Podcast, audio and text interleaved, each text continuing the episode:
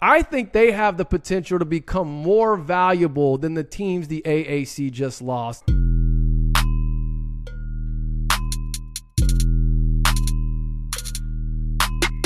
What's up, everybody? It's Trey Smith. Welcome to another episode of the College Game Time Podcast. I have got a locked and loaded schedule for today's show. And I'm going to start with um, some breaking news. It's not really news, but it's breaking and it's a report.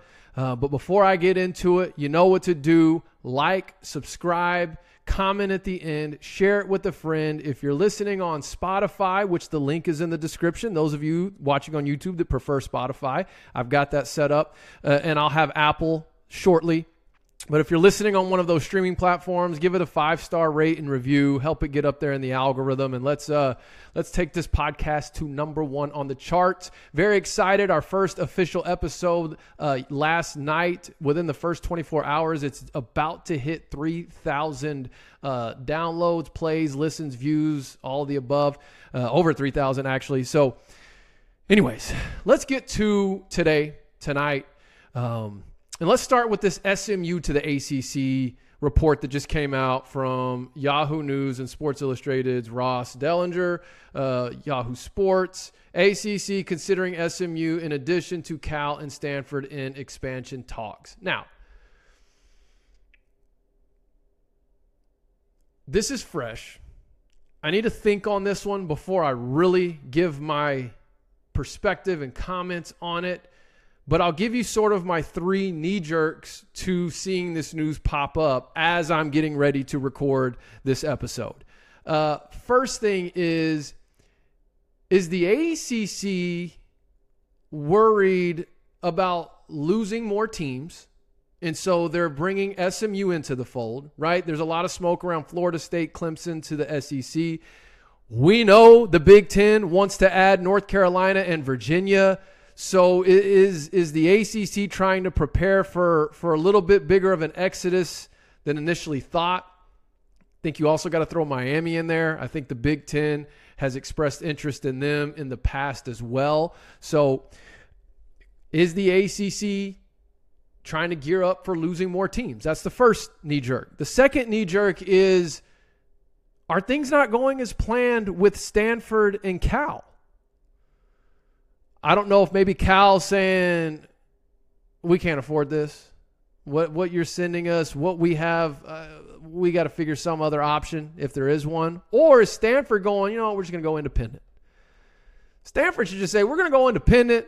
And if the ESPN, if you networks need West Coast coverage, then you come sign an exclusive deal with us, or we're going to go sign an exclusive deal with Apple. Kidding, but that's what makes all this realignment stuff so so frustrating, but also so exciting and, and, and very fluid is the fact that the networks are controlling everything, which sucks for the purity of the game. But it's also the reason why things are literally changing every hour, in some case, every half hour. So, obviously, right now, as I'm recording this, SMU is linked to the ACC. By the time I get it done, edited, and posted, or exported and posted, it could be a totally different ball game. So, anyways, one is the ACC planning on losing more teams? Two, are things not going as planned with Stanford and Cal? And then three, is this all just a smokescreen for something else? You know, is is is is it a smokescreen from the from the ACC side? Is it a smokescreen from the SMU side? You know, it's no secret that SMU is desperately trying to go Power Five uh, or Power Four or Power Two, whatever. But get into that autonomous five, like we talked about last night, as it pertains to the AAC, which it sounds like it might be the autonomous four because the Pac 12 is about done. So that would take them out, which, from my vantage point, if you're the AAC, getting back to the conversation from last night, all right, that opens up a spot not that they would allow someone in, but you know, if you need a three-two vote, you need you need a majority. Not an expert on how all that works. Some of you actually are probably more fluent in that language as far as the autonomous five and you know the bureaucracy that surrounds it and how people get in and out of it or whatever. Uh, quite frankly, I'm ready to talk football, but either way, SMU's trying to get into that club, and I mean, I, I'm I'm starting to think they may even pay their way in if that's what it's going to require. But I think that would be stupid for them to do. I personally think they need to just kind of hang tight and just let a f- couple more dominoes fall, mainly the Stanford Cal. Um, because if the ACC is just another burning ship like the Pac 12 was, well, then SMU fans, you're just in for another year long journey of thinking you're going to go Power Five, thinking you're going to go Power Five, just to at the 11th hour realize, oh, this conference doesn't even exist anymore. So, not saying that's going to happen, but it just maybe maybe sit tight and, and, and see if maybe the situation you're in can improve significantly more if not to the point of reaching that autonomy status. So, is it a smokescreen? Are things not going as planned with Stanford and Cal, or is the ACC planning on losing more teams? You let me know what you think. Do you think this would be wise for ACC? Do you think this would be wise for SMU? What are your thoughts in the comments? I'm curious to know. Let's move on to the next thing. And it was the Dennis Dodd report from earlier today about the sort of rumored Pac 12 Mountain West uh, merger, right? There was a meeting that happened on Monday, and that that conversation has sort of bled over into some of the things I've been discussing on this channel. And there have been some comments and some chatter that I've seen on this channel that I also want to address in this episode as it pertains to that merger because the AAC was kind of being linked into that. But bottom line is Dennis Dodd of CBS reported that the A, A uh, the the Mountain West Conference and the Pac 12 possibility of a merger is dead. It's done. And according to his report, I don't have it in front of me. Actually, yes, I do. It was San Diego State that was attempting to sort of broker this whole deal, and it failed. So, San Diego State being another team who desperately wants to go Power Five understandably so. And this was, I guess, their last Hail Mary to try and keep the pack together, according to the report. Didn't work, so that, that is not going to happen. Now, in the midst of that talk, there was also some talk of should the AAC look to merge with the Mountain West to bring in those remaining four Pac schools and then collectively that that sort of cohort or collection of teams can maintain the autonomy autonomous five status together. And what I've seen people suggesting, which I adamantly disagree with, is that the Americans should offload their newcomers and basically take their existing members, maybe the top tier, and sort of merge with the Mountain West and add the four Pac schools. And so obviously the newcomers they're referring to are schools like Rice, FAU, Charlotte, UAB, UNT, and UTSA. And I want to I want to sit here and try to make a case uh, today. Let me make sure I got my updated notes here for why, in my opinion, that's a horrible idea. Get this on my screen. Here we go. Sorry if y'all just heard a noise. Because between those six teams, you know, let me start here, okay? A lot of people have been down on Aresco, right? Because he lost the teams that he lost and then the decisions and the choices of who he made to bring in. I, I mean, I personally kind of like the teams that he brought into the conference, and I'm going to try and share with you in this episode tonight as to why. And I'm going to try and go fast, but, um, you know, Sorry, I keep losing my notes. So basically, you had UCF, Houston leave, and then everyone's been, oh, he replaced them with Charlotte and FAU and Rice and, and UTSA and these schools. And and it, it's it's almost like what what was he supposed to do? Who was he supposed to go after and get? And I know some of the schools, some of you are going to leave in the comments right now and go ahead and put them. That's fine. But if you'll just hang with me for just a second, let me talk you through why I believe that the teams that he's added have the potential to be just become just as valuable to the conference as Houston and and UCF and Cincy were, if not more valuable. Okay? I'm going to mainly parallel a couple of these teams to Houston and UCF because if you go back in time to when Houston and UCF joined the AAC, they were coming from a very similar situation as a couple of teams who just got added from the Conference USA. Cincy's a little bit different, obviously, because they were coming from the Big East. So I'm going to probably kind of leave them out of, of this particular discussion. But let's just kind of go through the list. And I'm going to go through, I put a tweet up earlier today and it, it sparked some good conversation about the lack of foresight I feel like some people have as it pertains to the new additions to the American Athletic Conference and the value of, uh, uh, that they potentially will be able to bring with the increased revenue and exposure that they're going to be getting for the American uh, being in the American Conference. And I'm going to start at the top of my list. Well, I'll go Rice. Okay, listen, I'll give you Rice if you're one of the people making this argument. All right, I, I mean, unfortunately I hear you on that. I, I, I, don't know that I would include Rice into one of the programs that's just going to add a ton of value. Academically, sure. Competitively, eh, I don't know. Now, they do have the kid, the former USC, Georgia, West Virginia, uh, JT Daniels is a quarterback now. They got the McCaffrey brother out there as well. So, hey, we'll see. But listen, I'll, I'll give you Rice. FAU, quite frankly, I haven't seen a lot of disrespect towards FAU. And, and, and I'm sure it has to do with the Final Four run this past year in basketball, combined with the Lane Kiffin years in football that brought a lot of notoriety to the program, even as a Conference USA program. The basketball coach seems planted, seems like he wants to stay there. He signed, I think, a 10 year extension. Pretty much has his whole team coming back. Um, and I think they're they're going to be a very competitive basketball team uh, uh, during you know this upcoming season. And uh, look, obviously coaching changes and and they they sign these extensions. Do they really matter? Could they jump ship? But here's what I'll say. Uh, uh, what was it? Dusty May, like he was the hottest coach on the market this past March, and he stayed put.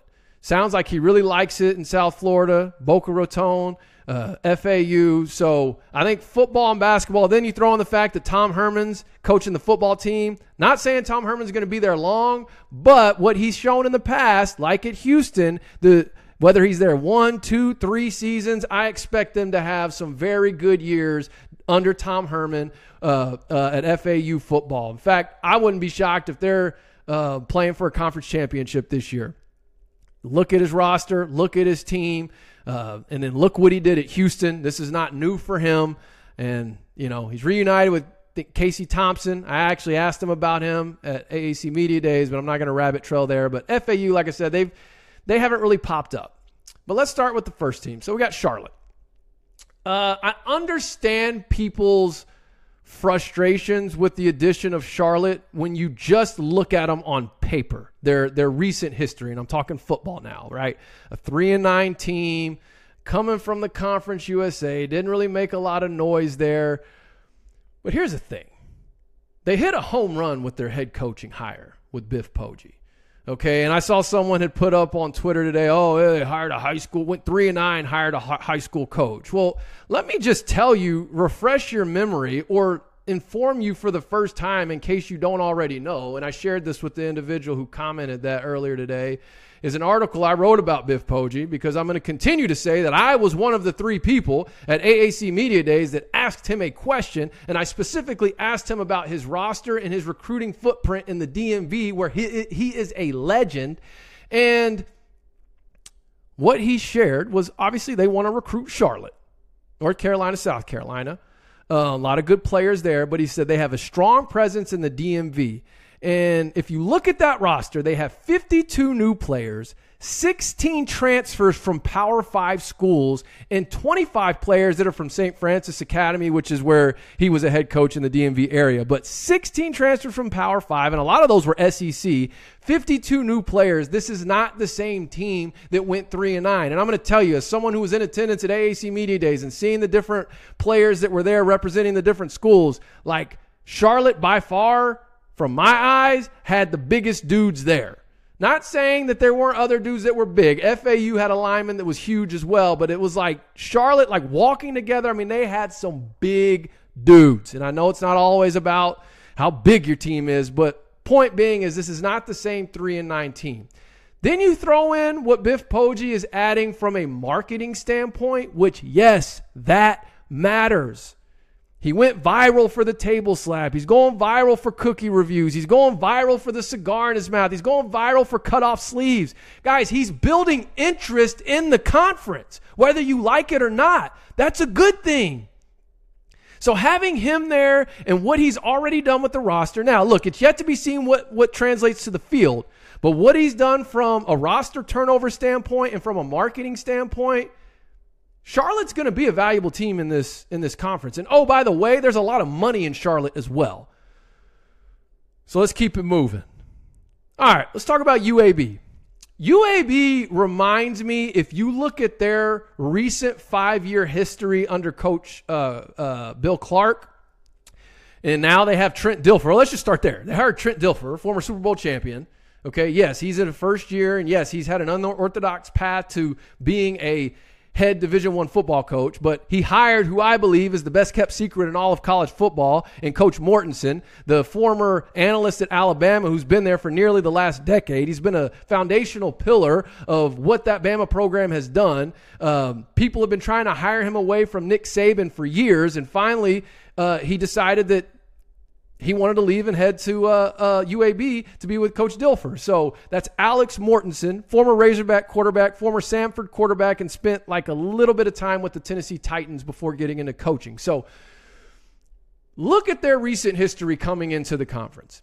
It mirrors very much what Houston and even UCF looked like when they transitioned from the Conference USA to the American. UAB had two conference championships in the last five years. They've been to five bowl games and they had an 11 win season. That's a solid program. Last year, they kind of had that gap interim year. I don't even remember who their coach was, but it was a gap year before bringing Dilfer in, who appears to be leading the program in the right direction. They've got a former Baylor uh, transfer as their quarterback. So we'll see what they can do in year one, but I, I have no doubt that give Dilfer some time and he's going to build that program back to what they were doing back with Bill Clark when they were competing for conference championships, even though it was a different conference. Just like Houston. If you look at Houston before they came in, they had three bowl games, two Conference USA championship game appearances. They did not win. That was between Sumlin and I think Tony Levine, maybe was his name. I don't, I don't have it in front of me. But they had a 10 win season, an 11 win season. Uh, they come into the American.